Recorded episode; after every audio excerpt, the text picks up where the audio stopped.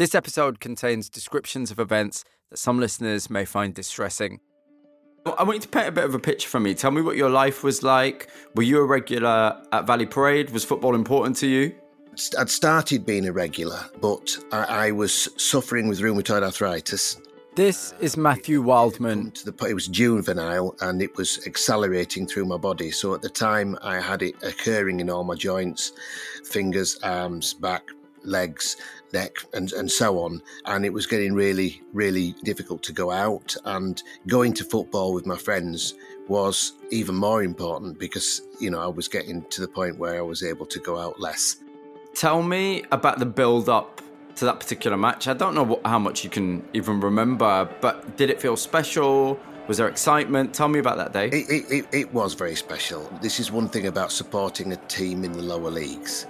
You ride with the ups and downs and general day-to-day that you struggle to get by. And then every so often you get a team of players that come together that just click, and they were magical. It was just one of those glorious days where the sunshine and the weather seemed to reflect the way everybody was feeling. You just wanted to be there. You know what came next, but when it started, the fire was seen as more of an annoyance than a threat. When you look back or you look at the footage of the day, everything happened in 6 minutes, so there's not a lot of time involved.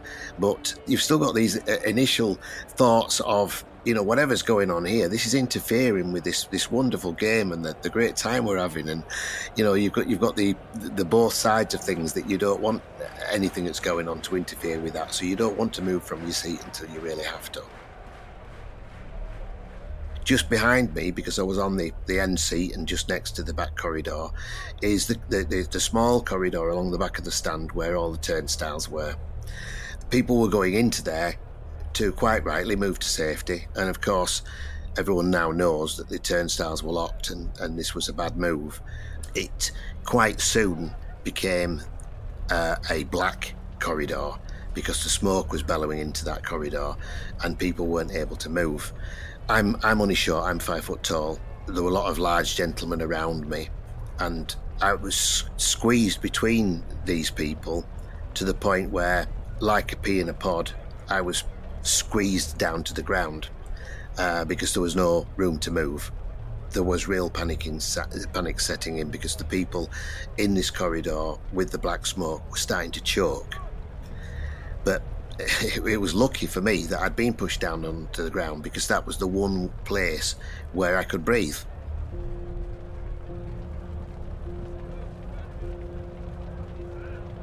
As they choked and it started to get to them, they started to collapse on top of me. I mean, it's frightening as I'm, you know, explaining it to you here, but I'm coping in the moment, so I'm not realising how serious this is, apart from I've got this problem in getting my crutches, I've got this problem in breathing, I've got this problem of being put on the floor, and what am I going to do next? He was in real trouble. If he was going to live, he had to move. But I was lucky in the fact that there was a gentleman running through the corridor, a great big burly gentleman who could push people aside, desperate to find his missing son, who was falling over these people and tripping over me, and realised that I had a problem and spared enough time, thankfully, to open up a space and pull me up to my feet and tell me, you know, get out of here. You know, I'm looking for my son, but you need to get yourself back to safety. I reached for my crutches. He told me, get rid of those. I did what I was told and ran down the stand as best I could. And that's when I got to the first wall. He was out of the stand, but not out of danger. The fire was catching up. The skin on the backs of my hands were actually melting. They were hanging off my hands like cheese coming off a pizza, basically. It's a horrible way to describe it, but that's exactly what my hands were looking like. I can hardly walk. I can see what's happening to my hands. I thought this was it. So I had no option but to throw myself over the wall and hope for the best. And I shouted out and I threw myself over the wall. And this is the amazing thing about the person who then came along next, David Hustler. He had rescued several people from the stand, and he was out. He's done his duty, if that's what you could call it. He heard me, and he couldn't let it go. He couldn't stand by and know that he hadn't done anything to help.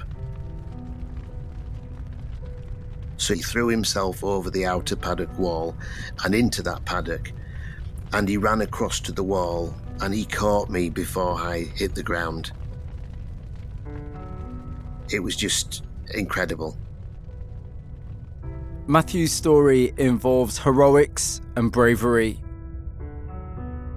There's always that reserved nature that we seem to grow up with, where we justify what level of which we can give ourselves to others in helping.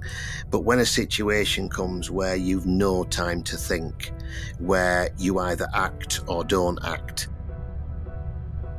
I was the last person to leave the stand alive. I should have been number 57, and thankfully I wasn't. Something as terrible as the fire will bring out the best in people. Not just the emergency services, but the fans too. Many did everything they could to help. For men like Matthew, it worked. For 56 others, it didn't. Amongst all the celebrated legends that are remembered after the fire, there are ugly stories too. Ones that raise questions about the darkness of human nature. Questions I'm going to try to answer. People are spilling onto the pit. We can see the flames going up into the air there. Police said tonight that after a painstaking search of the main stand by forensic scientists, they hadn't yet discovered the cause of the fire. But they've still not ruled out arson. Take their time. Don't rush. Don't push. Watch for the kiddies. We're taking a break. We're getting out of it. From What's the Story Sounds, this is 900 Degrees. I'm Mobeen Azhar. Chapter 6. A sinister theory. I just remember the smell. If you want to keep listening to this episode, sign up to Crime Corner. It's the only place where you can hear the full story of our investigation into the Bradford City Stadium tragedy. Crime Corner is your home of brilliant true crime content, all produced by What's the Story Sounds. There you'll find shows like Smoking Gun, which reveal the forensic science used to catch a killer. You can hear all episodes of The Missing, where listeners are invited to help find the clues that could solve long-term disappearances, and you'll find documentary series like 900 Degrees too. You can sign up to Crime Corner in just a couple of clicks. Search for the Crime Corner channel on Apple Podcasts, or if you're listening on Spotify or anywhere else, visit the link in our show notes.